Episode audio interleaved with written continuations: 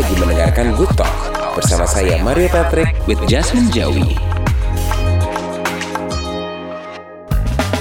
Hey, good friend, kita ketemu lagi di Good Talk barengan sama saya Mario Patrick. Uh, episode kali ini, saya sih nggak akan bilang ini adalah episode terseru gitu ya, karena saya yakin setiap episode dari Good Talk itu seru-seru. Iyalah acara sendiri masa dibilang nggak seru.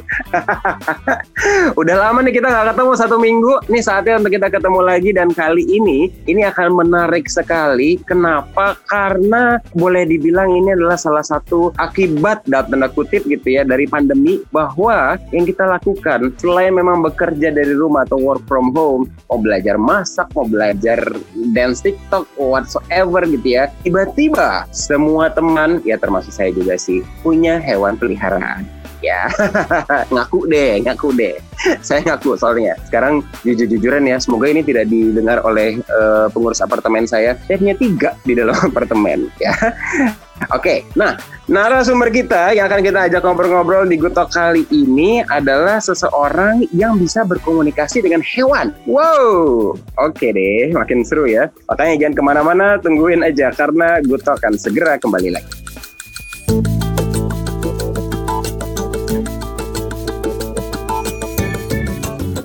Kita kembali lagi nih di Good Talk ya Good Friends. Masih ada Mario Patrick Dan ini dia. Kita akan ada ngobrol untuk episode kali ini.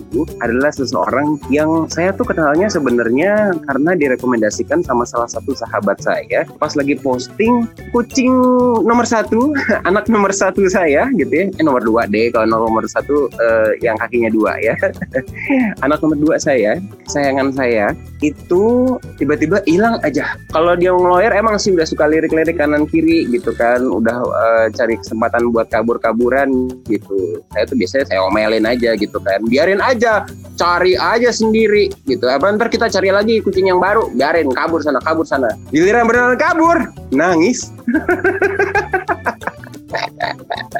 ternyata ternyata saya sudah resmi menjadi seorang apa istilahnya tuh co-parents ya gitu. Nah orang yang akan ngobrol sama kita ini adalah seseorang yang emang direkomendasikan karena uh, bisa ngobrol istilahnya. Aduh, ntar deh. Ini tanya langsung aja ya. Selamat uh, ketemu lagi pagi, siang, sore, malam dengan Jasmine Jasmine Jawi ya nyebutnya ya. Betul, Jasmine Jawi. Panggil Jasmine aja. Jasmine aja ya. Oke, okay. jadi uh, rekomendasinya cukup uh, ini banget nih kuat banget karena dibilang Jasmine ini tuh bisa nanya gitu, kenapa sih uh, ada perilaku-perilaku tertentu dari uh, hewan? Uh, kenapa misalnya kayak kucing saya si Ot nih gitu tiba-tiba kabur gitu, yang akhirnya penyebutannya tuh sebagai uh, apa intuitive animal, animal communicator. communicator iya tapi sebenarnya penyebutannya banyak ya ada yang iya. nyebutnya animal communicator aja ada yang nyebutnya intuitive animal communicator ada yang nyebutnya banyak lah macam-macam tapi intinya sebenarnya sama yaitu berkomunikasi secara intuitif dengan um, kalau dalam bidang ini manusia dan hewan uh, berkomunikasi di sini bukan membaca ya, bukan kayak reading the behavior gitu, tapi beneran menerima dan mengirim pesan. Kayak kita ngobrol sekarang ini gitu, bukan berarti aku diam lalu terus Mas Mario berusaha membaca gerak tubuh aku, misalnya aku garuk-garuk berarti grogi atau apa gitu, enggak, tapi beneran ngobrol gitu, menanya dan menerima jawaban gitu, secara intuitif. Itu okay. juga adalah intuitive animal communication. Berarti nggak ngobrolnya kayak misalnya aku ngobrol sama si Ot nih gitu ya, kucing aku hmm. kayak udah makan belum, udah makan belum gitu yang kayak gitu enggak ya. Itu bisa jadi sebenarnya. Itu sebenarnya jadi. Iya tapi yang dilakukan saat itu adalah hanya mengirim. Uh, cukup heningkah untuk mendengar jawabannya? Dia ngomong apa? Hmm. karena kan kita cuma mengirim tuh kamu udah makan belum kamu lucu banget lucu banget mama sayang sama kamu gitu misalnya. Terus kita udah gitu doang terus pergi. Padahal mungkin dia ngomong kesel banget deh dibejek-bejek gitu kan. Emang gua apaan? gitu. Bisa jadi kan? Ya, mungkin ya, ya. nah itu dia. Apakah kita cukup hening atau cukup peka untuk mendengar jawabannya. Nah di situ baru komunikasi karena jadi dua arah. Kalau satu arah kan nggak komunikasi jatuhnya kan, gitu. Hmm, ya juga ya. Karena maksudnya yang pasti biasanya sih kalau ditanya gitu dia akan ngeong sekali gitu kan. Jadi saya terjemahkan sebagai kayak udah ya. diem aja tambahin makanan gue gitu ya. Nah sebenarnya bisa jadi intuisi kan meongnya sama dong, Betul. sama semua tapi um, secara intuitif Mas Mario merasa bahwa dia bilang tambahin kurang gitu. Nah itu bisa jadi sebenarnya adalah um, karena kita semua sebenarnya bisa kok. Karena kita semua punya dari lahir kita memiliki um, membawa intuisi gitu. Kita lahir dengan intuisi. Makanya biasanya mungkin anak kecil babies sama anak anak-anak yang belum bisa ngomong secara lisan tulisan akan lebih mudah untuk melakukan intuitive um, communication dengan apa pun. Kadang-kadang mungkin kayak ngerasa aduh kok perasaannya nggak enak. Um, anak aku kenapa ya di ruangan situ? gitu.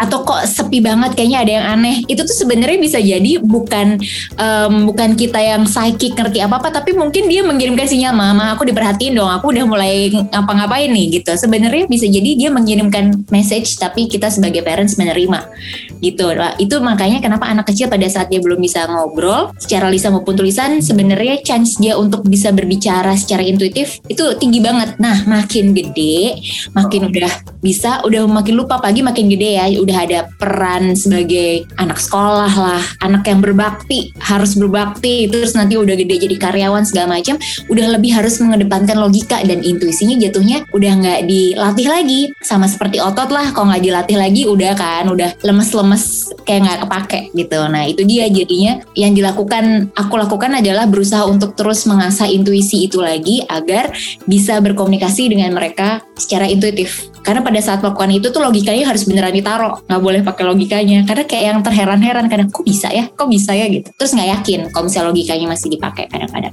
Ini tuh dari awal say hi sama Jasmine tuh kan pertanyaan gue udah banyak banget nih gitu ya berdasarkan dari pengalaman pribadi gitu ya. Hmm. banyak banget yang mau ditanya gitu. Tapi sebenarnya harusnya memang kita uh, apa namanya berkenalan dulu. Oh iya ya ampun. Ya kan?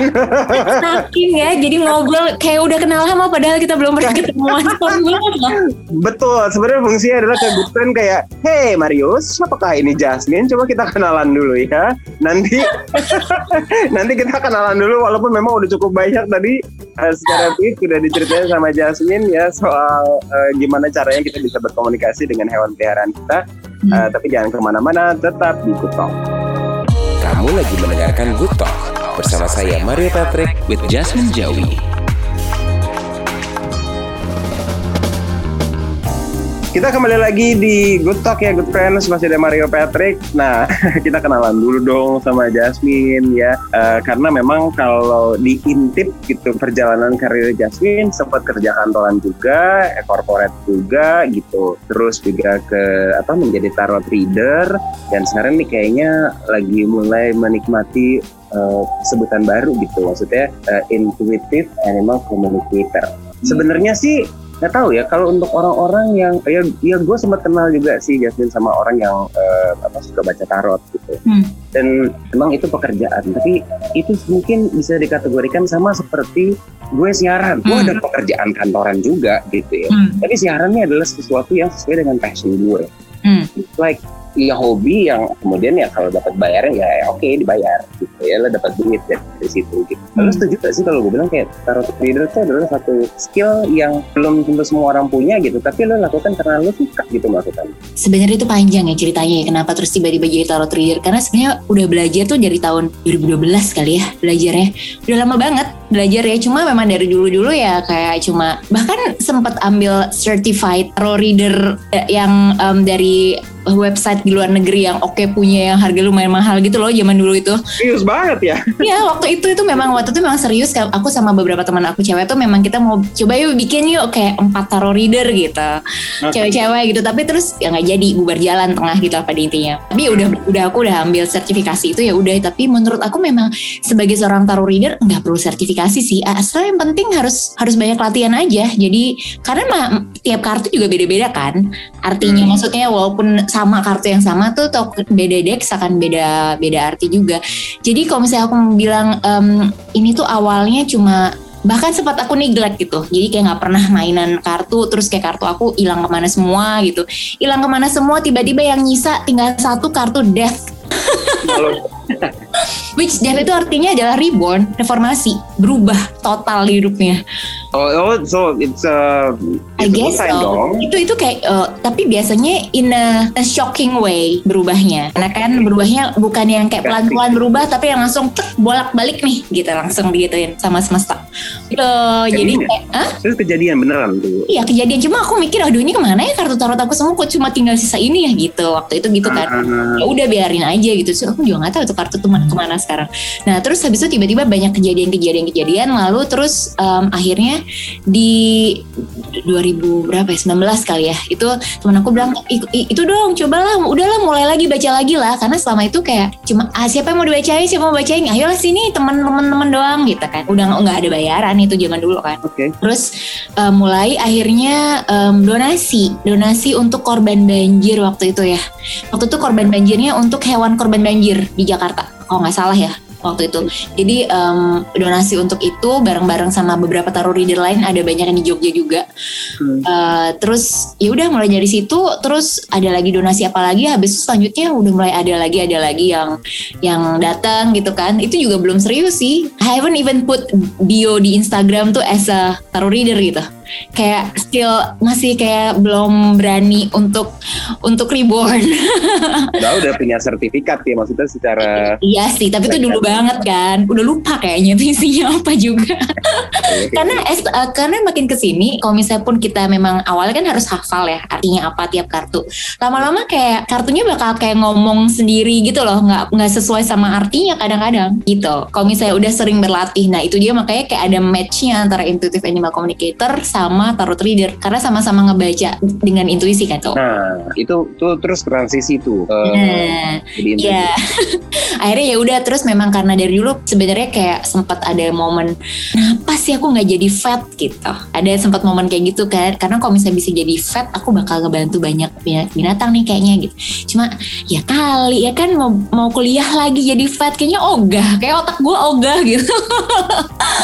Akhirnya terus tapi juga ngerasa kayaknya nggak fat deh apa ya gitu. Kayak ada sesuatu yang beda. Nah akhirnya terus aku em, baru bukan baru tahu sih tapi memang aku coba ini kali ya. Aku coba mari kita beneran menekuni ini dengan serius gitu. Lalu aku belajar di beberapa tempat, empat tempat lah ya. Eh, ada yang online, ada yang langsung juga.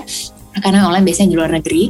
Lalu terus habis itu yang terakhir adalah em, yang paling em, intinya sebenarnya harus banyak latihan. Dan eh, karena aku juga memang rajin meditasi dan guru meditasi aku ini juga intuitively juga bisa aku berkomunikasi dengan binatang dan tanaman. Jadi dia selalu kayak yang challenge gitu kayak, ayo ini ada anjing teman aku hilang, Gi coba cari tahu. Jadi kayak waktu itu dia sering challenge-challenge itu dan jawaban kita selalu sama gitu. Jawaban kita selalu sama. Terus em, yang ada siapa yang kehilangan, bagaimana kita berusaha untuk eh, meng, apa namanya eh, berusaha menyembuhkan griefnya yang kayak gitu-gitu. Hmm. Jadi memang em, kalau aku bilang, kok dibilang jam terbang, mungkin aku nggak banyak kok dilihat dari berapa lamanya karena aku baru mulai di 2019 kan Ya. sebenarnya. Tapi beneran yang kayak tiap hari tuh six or seven em, kliennya gitu dan itu beneran yang kayak tiap kalaupun lagi nggak ada klien waktu tuh beneran yang kayak guru aku, ayo hari ini kamu coba ngobrol sama yang bukan pet, ayo coba ngobrol sama yang bukan pet, kayak gitu. Jadi terus-terusan dari waktu itu awal tuh langsung kayak yang guru lain lagi gitu. Sebenarnya dia bukan certified, ya itu dia. I don't like the way the certified things. Kayak kesannya harus kamu harus siapa sih yang bikin certified ini sebenarnya gitu? Karena sebenarnya intuisi itu kita punya semua orang gitu. Kenapa harus ada yang nih certified gitu? Buat aku semua orang bisa. Makanya kenapa aku juga bikin workshop adalah biar semua orang sadar bahwa semua orang bisa melakukan ini kok. Dan ini bukan gift, ini bukan lo keren kan lo bisa gitu. Enggak semua orang bisa kok. Cuma mengingat kembali aja gitu. Nah Nah. akhirnya, akhirnya nah setelah itu terus em, ya udah tiba-tiba udah saatnya sih em, udah beneran karena udah kayak sempat ngobrol di YouTube-nya Kang Abu Marlo, sempat adalah di beberapa tempat gitu. Jadi kayak yang ya udahlah gitu. Udahlah udah terjun aja langsung sekalian gitu. Even LinkedIn aku ganti. Sekali jadi ya udah. Padahal yang ini tuh nggak nggak nggak nggak ada sertifikasinya ya. Em, animal communicator. Ya. Sebenarnya ada karena aku udah ngikut beberapa sekolah di beberapa tempat juga. Ikut Karena course waktu ya. itu memang iya. Enggak ya? Iya sih benar. Suka sih aku suka belajar hal baru sih suka sih. Semua orang bisa melakukan Bisa. ini. Bisa. Apa yang harus gue punya untuk memulainya? Gue bingung udah mau nanya. Em, satu belajar, yang kedua ngelepasin logika, yang ketiga hening. Udah. Jadi kayak gini nih misalnya. Hmm. Waktu itu pas aku workshop yang kemarin bulan April, ada yang bilang, eh, jadi kan kita pada saat workshop itu pada ngumpulin foto anak bule masing-masing. Jadi sebagai bahan bahan latihan. Jadi bisa langsung dikonfirmasi sama yang punya kan. Nah waktu itu dia bilangnya adalah dia mencium bau jagung dan dia bilang baunya enak kok aneh ya gitu. Jadi ada yang ngomong kan, kok aku bilang, kok aku dengarnya dia bilang dia suka bau ini dan yang tercium bau jagung rebus. Aneh ya, aku salah ya gitu. Ada yang ngomong gitu kan. Ternyata yang punya bilang, emang setiap sore tuh sekarang aku tuh ngajak jalan ke tempat yang berbeda dan di ujung gang itu selalu ada tukang jagung rebus dan dia selalu diem di depannya kayak ngeliatin gitu. Yes, jadi dia bilang ini shock. Berarti aku bisa ya gitu. Jadi kayak orang-orang yang merasa dirinya nggak bisa. Pada saat kayak yang udahlah bodo amat gue gue bilang aja logikanya taruh dulu. Itu ternyata beneran yang dibilang si jagung rebus itu gitu loh. Kan aneh ya kok uh, anjing pada bilang pingin makan apa atau lagi apa yang dicium kok diciumnya jagung rebus gitu. Atau ci, ci- eh, teman aku nih teman aku yang merekomendasikan aku ke kamu itu pada saat pertama kali nyoba pertanyaannya adalah anjing ini suka makanannya apa? Terus waktu itu dia bilang aduh aku ini lagi di mall nih aku mana bisa berkonsentrasi. Dia bilang. Terus waktu itu dia dapat jawabannya nggak tahu ya tapi aku tadi kepikiran pisang. Aneh ya gitu. Ternyata bener dia tuh paling suka pisang si anjing itu. Oh ini tuh bisa dilakukan bahkan dengan hanya lihat gambar foto aja. iya karena aku harus kayak pernah face to face gitu. aku nggak pernah pergi apalagi pandemi ya nggak pernah pergi untuk ketemu sama mereka semua by foto di WhatsApp or video gitu Dan aduh, ini pertanyaan berebutan semua nih setiap gutok pasti gini. Karena banyak banget gitu pertanyaan. Ehm, dan kalau so far eh, biasanya binatangnya apa aja gitu hewan pelihara? Apakah harus hewan peliharaan kah atau eh, ya itu satu terus yang kedua Hmm. juga binatangnya apa aja gitu? Sebenarnya kalau klien ya mostly petnya ya gitu. Maksudnya binatang-binatang yang bareng sama dia gitu. Either kebanyakan yang kucing anjing, ada kelinci, ada kura-kura, ada reptil kayak eh, reptil ada eh, terus marmut. Itu kalau misalnya klien. Tapi kalau misalnya nggak klien, eh aku ngobrol sama banyak sih ikan koi di kolam apartemen nanya, serikat itu ke mana dia? Kok hilang? Di sana, di sana, di sana. Tapi Oh my god. itu tapi lucu loh ngobrol sama ikan koi itu kayak berisik kayak ibu-ibu arisan banyak gitu kan banyak ya. Aku datang eh aku mau nyari mama cat mama cat mama cat mama cat mama cat. Terus habis itu makanan tapi makanan. Ada beberapa ngomong gitu kan ya aku cuma bawa makanan kucing. Ya terus mereka pergi terus ada dua gitu yang datang ibu-ibu gendut gitu mama cat sebelah sana sebelah sana oh sebelah sana sana. Terus "Hah, kok di sebelah sana pikir aku? Karena strike catnya waktu itu nggak biasa ke situ. Ah ya udahlah jalan eh ternyata beneran dong aku jalan kayak 10 langkah di sebelah kiri. Nah, ini kalau ngomong soal ngobrol dengan apa ya istilahnya ya, dengan kawanan gitu ya apa sih istilahnya Eh, sama kan ada juga yang ngajarin eh, bahwa kalau kita kehilangan kayak kucing kucing misalnya Hmm. kucing peliharaan kita kita nanya aja gitu sama kucing yang lewat gitu di jalanan kayak Hmm. eh lihat ot nggak? Kalau lihat tolong bilangin suruh pulang ya Hmm, hmm, hmm. gitu. Terus itu biasanya works at some point betul udah beberapa cerita gitu terjadi sama orang-orang tuh ada tiba-tiba balik aja si kucing gitu Iya, ini kasih tahu sama temennya cariin lo. iya bener gak sih aduh gue penasaran banget ya Iya sih sebenarnya karena mungkin ya kayak lebih banyak jadi yang ngobrol sama si anak itu gitu, si anak yang hilang gitu. Kamu loh dicariin tuh, tuh kamu dicariin sampai pun jengah kali dia. Ya Allah ini 20 orang yang ngomong sama gue lu nyariin ya udahlah gue pulang mungkin gitu mungkin. Emang pasti beda-beda tapi banyak sih yang ngomongnya kayak gitu. Oke, em, terus dari dari ya ini dari klien-klien ini dari hewan-hewan peliharaannya mereka gitu ya. Mm-mm. Rata-rata pada ngobrolnya apa? Mas, apa yang mereka komunikasikan melalui lo, Jasmine? Ah, banyak banget sih. Banyak banget. Jadi ada yang kayak beberapa itu kayak misalnya cuma nanya pesan aja gitu. Nah itu tuh kadang-kadang mereka suka shock. eh, ini nggak semua seperti ini ya. Ada beberapa Hmm. beberapa, beberapa fellow animal yang bisa memberikan gambarannya jelas dan akunya mungkin juga dalam kondisi yang bisa terkonek dengan jelas. Mereka bisa menjelaskan gitu kayak rumah seperti apa. Oke. Jadi jadi sebelum sebelum book eh, animal communicator sebaiknya diomongin kalau nggak mau ketahuan borok-boroknya rumah. Iya iya iya. oh, oh, dia mungkin bisa bilang kayak tuh papa sama mama suka berantem. Oh iya itu sering, itu sering, Oh my god. itu sering. Itu kayak bilang berantemnya hal-hal kayak kecil kayak sendok doang dijadiin berantem yang kayak gitu-gitu. Atau ada satu tuh yang dibilangnya ba- baca buku banyak nggak ada gunanya nggak di nggak dibadankan dalam kehidupan. Cuma baca doang terus udah. Buat apa coba? Gitu diomelin sama kucingnya Sumpah.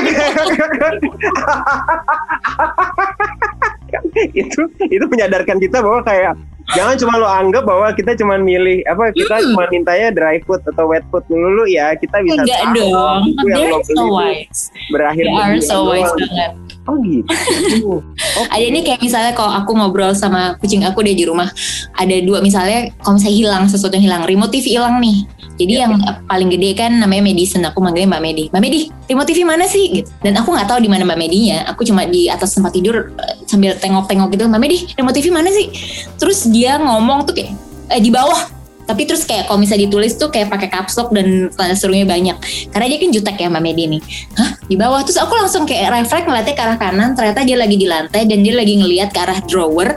Dan di bawah drawer itulah remote TV-nya itu itu itu udah biasa sih kok kayak gitu ya nanya-nanya itu. Cuma waktu itu tahun 2020 nih paspor kan em, kayak hal yang paling nggak berguna ya di 2020 ya paspor. Ya nah sadarlah aku "Oh, paspor aku mana ya? Gitu kan. Hmm. terus aku nanya mbak Medi paspor aku mana ya? Terus dia bilangnya gini dengar apa kata orang. Hah? Maksudnya apa? Aku gak ngerti dengar apa kata orang dengar apa kata orang gitu. Hah Iya. maksudnya apa? Kayak doubting myself gitu loh kayak yang ini beneran dia ngomong gitu apa? Halu ya gue ya gitu kan. Hmm. terus habis itu ya udah biasa aja Em, dua hari kemudian aku masih kayak yang ah nggak tahu di mana gitu. Nah terus memang tapi sebelumnya sebelum aku ngobrol sama mbak Medi nanya aku sempet cerita sama temen aku. Cuma satu doang yang aku ceritain. Paspor aku mana ya? gitu. Terus dia bilang kalau aku sih biasanya paspor aku di dalam carrier buluk aku dia bilang gitu. Terus aku, aku bilang ya aku bukan backpacker ya. Kamu mah backpacker? Aku kalau misalnya keluar negeri pakai koper dan nggak mungkin paspor dalam koper kan? Gitu. Ya udah udah kan. Terus em, dua hari tiga hari terus aku baru ingat oh iya aku ada tas bencana. Lagi mau ngecek tas bencana nih di dalam situ kan ada makanan kucing harness segala macam udah masuk ke situ kan Hmm. pas ngebuka di dalam tas bencana itu paspornya ada di situ dan tas bencana aku bentuknya carrier buluk Mam. baru sadar oh ini maksudmu mbak ya kan kadang-kadang kayak tersirat gitu Oke. nggak nggak beneran to the point tapi kadang-kadang hal yang kita nggak ngerti maksudnya apa tapi ngertinya nanti gitu bisa jadi kayak baca kitab suci buat jadi rasanya Iya. iya. harus dipahami banget itu hal yang kadang-kadang kayak gitu atau misalnya kalau misalnya oh ada banyak yang hilang misalnya Hmm. Um, ini lucu jadi kemarin ini si hilang ini dia sampai sesinya dua kali kayaknya jedanya empat harian deh yang pertama em, dia bilang bahwa dia intinya dia udah ketemu ada di atap bangunan gitu bangunan kosong kayaknya. Dan nggak mau turun gitu kan. Nah yang pertama itu sesinya kayak cuma tau ya dia memang takut banget apa. Tapi dia tahu ada ada ada sosok ibu-ibu dan bapak-bapak yang baik yang kayak selalu mau ngasih dia makan gitu. Hmm, jadi hmm. uh, dan itu memang benar. Lalu pas yang sesi keduanya dia bilang bahwa dia nggak mau turun juga si anak ini gitu Hmm. si kucing ini.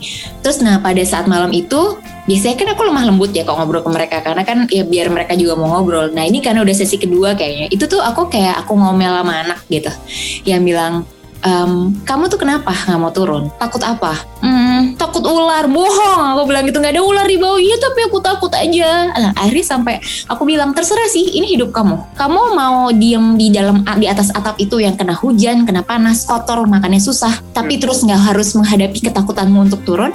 Atau kamu mau menghadapi ketakutanmu dan turun, lalu terus kamu hidup nyaman karena kamu akhirnya pulang. Hmm, tapi takut. Ya serah kamu sih itu pilihan kamu. Udah kayak gitu ngomongnya nih.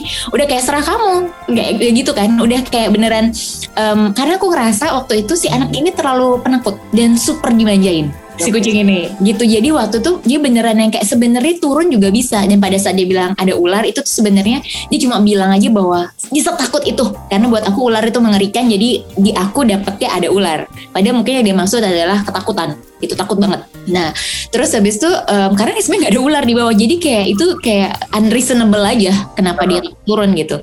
Akhirnya terus malam itu Jakarta badai yang petir banyak banget itu kan. Terus aku juga pas ngobrol sama si human guardiannya aku bilangin aku tadi ngomongnya agak keras mbak sama dia gitu.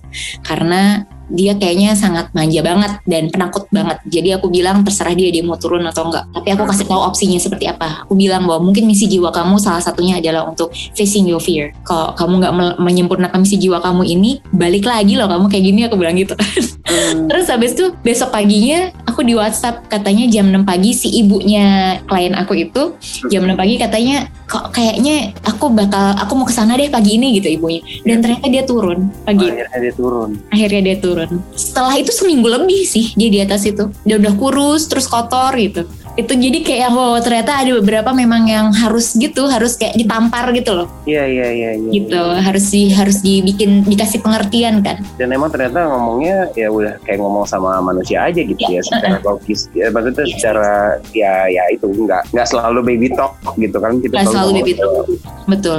Tapi ada kayak misalnya kasus-kasus yang hilang dicuri lalu yang dikasih itu itu sampai sekarang masih agak merinding karena vision yang dikasih sama si anjing itu adalah adalah dia di dalam karung. Oh, diingat dan sekitarnya dia adalah anjing-anjing juga dalam karung dan semua ketakutan udah kayak tinggal menunggu waktunya kapan tuh mati itu tuh gemeter banget rasanya waktu pas itu.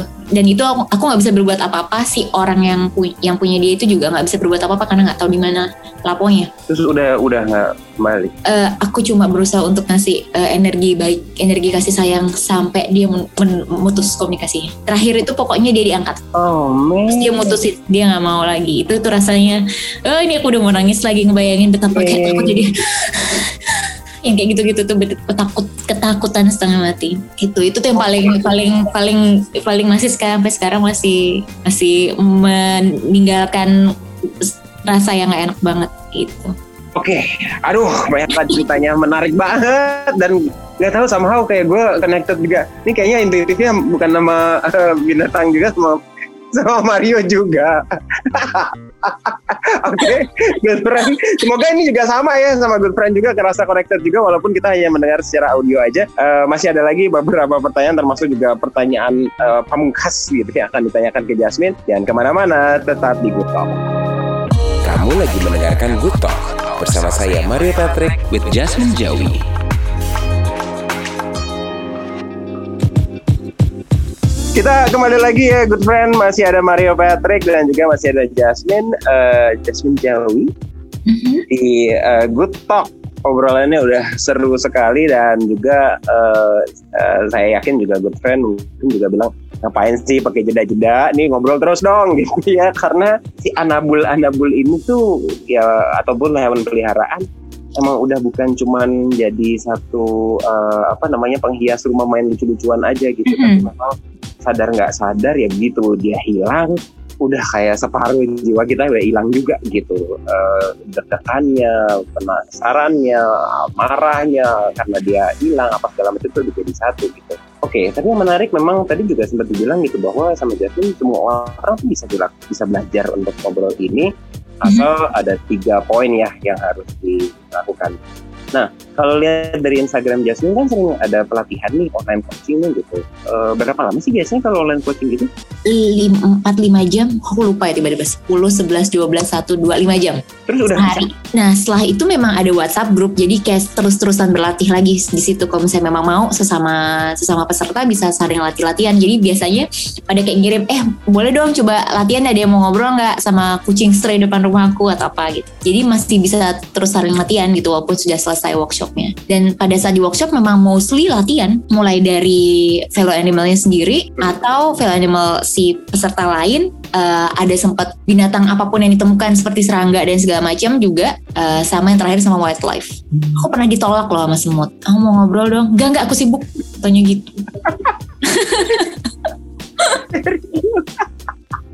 Terus bisa hari aku bilang kan di situ lagi banyak kupu-kupu sama capung gitu. Ya udah deh siapa yang mau diajak ngobrol hingga belum tangan aku. Yang hingga papa coba nyamuk Aedes aegypti.